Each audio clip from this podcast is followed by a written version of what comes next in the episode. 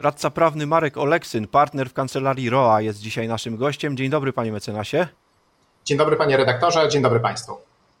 Porozmawiamy o tajemnicy przedsiębiorstwa. W pierwszej chwili, gdy się słyszy takie e, słowa, taką zbitkę, myślimy sobie pewnie o zakładach zbrojeniowych albo czymś równie poważnym i tajnym, ale jak się zdaje, ta kwestia dotyczy bardzo wielu różnych podmiotów gospodarczych, nie tylko tych, które wymieniłem. Czym więc jest tajemnica przedsiębiorstwa, panie mecenasie, i jak ją chronić? Co w praktyce może być e, uznane za taką tajemnicę?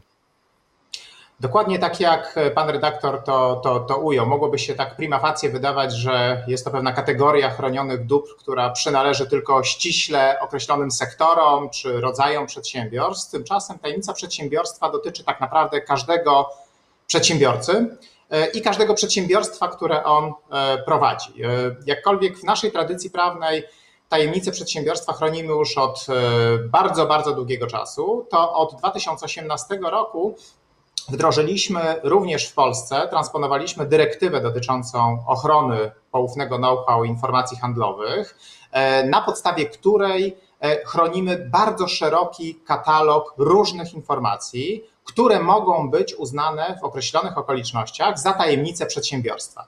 To są przede wszystkim, ale nie tylko, informacje techniczne i technologiczne, czyli to, co byśmy rozumieli jako poufne know-how, ale również informacje organizacyjne, handlowe, czy każde inne, które posiadają określoną wartość gospodarczą i takie, które nie są powszechnie dostępne osobom zajmującą się danym tematem w danej branży, ale tutaj jest bardzo istotny warunek. I ten warunek jest chyba krytyczny w kontekście e, ochrony tajemnicy przedsiębiorstwa i skutecznego zapewnienia poufności tych informacji, a mianowicie takiej, że tenże przedsiębiorca musi przy dochowaniu należytej staranności podjąć działania w celu zachowania tych informacji w poufności. E, I e, akcentujemy często z, jako prawnicy ten aspekt z tego powodu, że bardzo wiele spraw pokazuje, że jakkolwiek możemy mówić o tajemnicy przedsiębiorstwa i dane informacje faktycznie mają istotne znaczenie gospodarcze, zapewniają przedsiębiorcy przykładowo przewagę rynkową e, na rynku, no to okazuje się, że w przypadku sporu, tam gdzie już trzeba chronić swoje przedsiębiorstwo przed wykorzystywaniem przez na przykład konkurenta czy byłego pracownika informacji poufnych, okazuje się, że właśnie na skutek niezapewnienia tych odpowiednich czynności w celu zachowania tych informacji w poufności, sądy oddalają powództwo z uwagi właśnie na niespełnienie takiej e, przesłanki. To, co w tym no kontekście dobrze, tylko jeszcze... je, je, Jeśli można, panie mecenasie, to podajmy kilka przykładów, bo y, myślę, że one najlepiej przemówią do, y, do, do, do wyobraźni naszych słuchaczy. Czyli co w przedsiębiorstwie będącej, będącym, no nie wiem, firmą coś produkującą, to pewnie łatwiej zrozumieć, a w, w firmie, w przedsiębiorca prowadzący jakieś usługi biurowe, coś takiego, czy, czy, czym może być tajemnica przedsiębiorstwa? Tak jest. To żeby może zobrazować trochę, jak szerokim wachlarzem, o jak szerokim wachlarzu tutaj mówimy, to kilka takich przykładów z każdej może kategorii. Jeżeli mówimy o poufnym know-how, czyli takich informacjach, które mają charakter techniczny lub też technologiczny, to przykładowo może to być sposób nakładania określonych powłok na powierzchnie stalowe.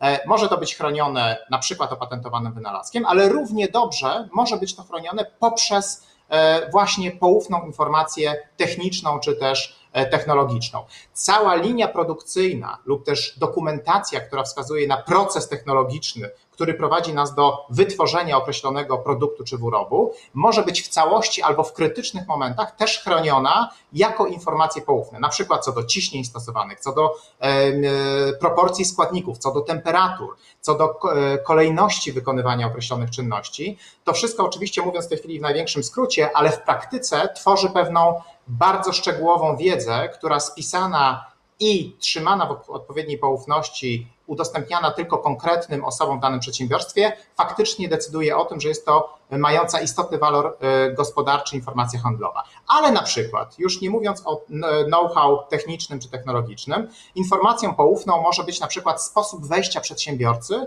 na nowe rynki albo strategia marketingowa w social media, sposób e, zbudowania rozpoznawalności marki, który może być również e, poufny. E, to wszystko składa się na e, szeroko rozumianą tajemnicę przedsiębiorstwa, która właśnie w przypadku podjęcia tych działań w celu zachowania ich poufności będzie chroniona na gruncie polskich przepisów, w naszym przypadku ustawy o zwalczaniu nieuczciwej konkurencji. Jasne. Jedno pytanie szczegółowe. Czy tego rodzaju tajemnicą można się zasłaniać, e, e, obawiając się wycieku informacji, która e, mogłaby e, firmę narazić na najróżniejsze nieprzyjemności, nawet prawnokarne? Czy można tajemnicą przedsiębiorstwa osłaniać fakt, że na przykład jakichś norm się nie wypełnia, albo że w sposób bezprawny korzysta się z jakiegoś patentu, albo że się nieetycznie przejmuje rynek? Tak jest. Ka każde z tych pytań i każdy z tych przykładów jest, można powiedzieć, kopalnią ciekawych, e, ciekawych zagadnień również na salach sądowych.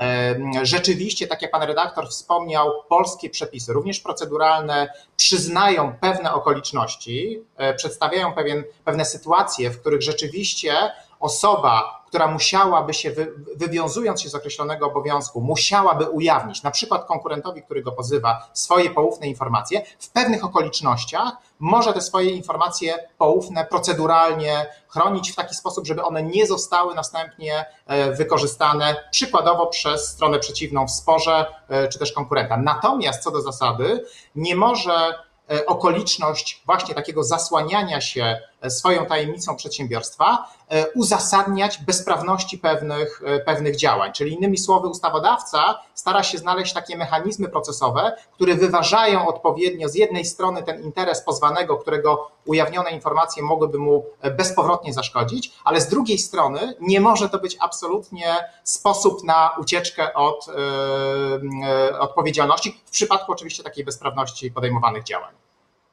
No to rzeczywiście zapowiada się fascynujące, gdyby, gdyby poszukać przykładów tego rodzaju i je e, e, szerzej opisać. A ja w tym miejscu pozwolę sobie zapytać e, o to, co już Pan wspomniał, że przedsiębiorca musi przede wszystkim podjąć działania, by zapewnić ochronę tajemnicy przedsiębiorstwa. O jakich działaniach mówimy, panie mecenasie? Tak jest. To są zasadniczo dwojakiego rodzaju działania, które można niejako kumulatywnie albo należy kumulatywnie przedsięwziąć e, w swoim biznesie. Są to po pierwsze określone działania o charakterze technicznym, czy też organizacyjnym, czy faktycznym, jakkolwiek to nazwiemy. Tutaj przykładowo mówimy o sposobie zabezpieczenia wejścia na skrzynkę e, służbową pocztową, sposobie udostępniania dokumentacji swojemu personelowi, sposobie zabezpieczenia fizycznego dokumentu w szafach i oczywiście w zależności od od sektora, czy to jest rynek regulowany, finansowy, czy produkcyjny, czy e, taki, który stawia na badania i rozwój, te działania będą inaczej oceniane przez sąd, jeżeli chodzi o kwestię faktycznego spełnienia określonych obowiązków. E, natomiast one muszą być dokonywane przy zachowaniu należytej staranności. I to są te działania faktyczne, takie organizacyjne. Natomiast z drugiej strony jest cała sfera pewnych działań, które należy podjąć na tym poziomie, na płaszczyźnie prawnej, czyli przykładowo e, informowanie kontrahentów o tym, że pewne informacje, które przesyłamy poprzez pocztę e-mail, mają charakter poufny i stanowią tajemnicę przedsiębiorstwa, zaznaczanie tego, e, sygnalizowanie tego w umowach z partnerami handlowymi, ale również zabezpieczanie tej kwestii w relacjach ze swoim personelem, E, że pewne informacje, które w przedsiębiorstwie są udostępniane, ale które, albo które wspólnie są tworzone, są lub będą, albo mają być w przyszłości tajemnicą przedsiębiorstwa tegoż właśnie przedsiębiorcy. I ten łączny wysiłek, który jest na tym poziomie faktycznym i prawnym podejmowany, ma ostatecznie złożyć się na to, że ten przedsiębiorca wykaże, że rzeczywiście te działania faktycznie podjął. Ale jak dobrze wiemy, zdarzają się naruszenia. E, zdarza się sytuacja, gdy świadomie bądź nie, e, tego rodzaju informacje, które powinny pozostawać tajemnicą, tajemnicą przedsiębiorstwa, są ujawnione. Czy istnieją skuteczne prawne y, środki w takiej sytuacji? Jak się przed tym bronić, panie mecenasie? E, tak jest. E, rzeczywiście pokusa wykorzystania cudzej tajemnicy przedsiębiorstwa e, od zarania, może, można powiedzieć, prowadzenia biznesów istniała, istnieje i pewnie istnieć będzie, bo ponieważ że tak benefit z tego płynący jest oczywisty w postaci uzyskania pewnej przewagi rynkowej, zaoszczędzenia na wydatkach i tak dalej. Jasne specyfika tajemnicy przedsiębiorstwa ma to do siebie, że raz udostępniona i publicznie dostępna informacja e, poufna przestaje nią być. To znaczy, to jest akurat ta specyficzna kategoria dóbr chronionych prawami, to w tym przypadku e, majątkowymi własności intelektualnej, jest taka, że kluczowe jest zapobieganie temu, żeby to przysłowiowe mleko się nie rozlało. Natomiast w każdym z tych przypadków, kiedy dochodzi do pozyskania, które jest bezprawne, wykorzystania, przekazania dalej tych informacji, polskie przepisy w ślad za dyrektywą unijną, ale znacznie też znacznie wcześniej w Polsce umożliwiały uprawnionemu podejmowanie takich skutecznych działań. Z jednej strony to są takie działania w przypadku dokonanego naruszenia, czyli zakazania wykorzystywania tych informacji, czy też usunięcia skutków wykorzystania tych poufnych informacji przez na przykład konkurenta, złożenia określonego oświadczenia w prasie, czy też podania wyroku do publicznej wiadomości, ale z drugiej strony, i to co chyba z perspektywy przedsiębiorców powinno być najważniejsze, to jest to, że dysponuje on pewnymi środkami również prewencyjnymi, które pozwolą mu zapobiec sytuacji, w której widząc zagrożenie, e, może on uzyskać pewne środki ochrony prawnej, które zapewnią mu niewykorzystywanie, tudzież nieujawnianie tych informacji e, na rynku, zanim właśnie zostaną one, e, staną się powszechnie dostępne. To jest jeszcze ciekawy temat na następnych kilka rozmów, jak mi się wydaje. Dzisiaj już skończymy. Bardzo dziękuję za to spotkanie. E, mecenas Marek Oleksyn, radca prawny, partner w kancelarii ROA, był dzisiaj naszym gościem. Dziękuję uprzejmie. Dziękuję uprzejmie. Dziękuję bardzo.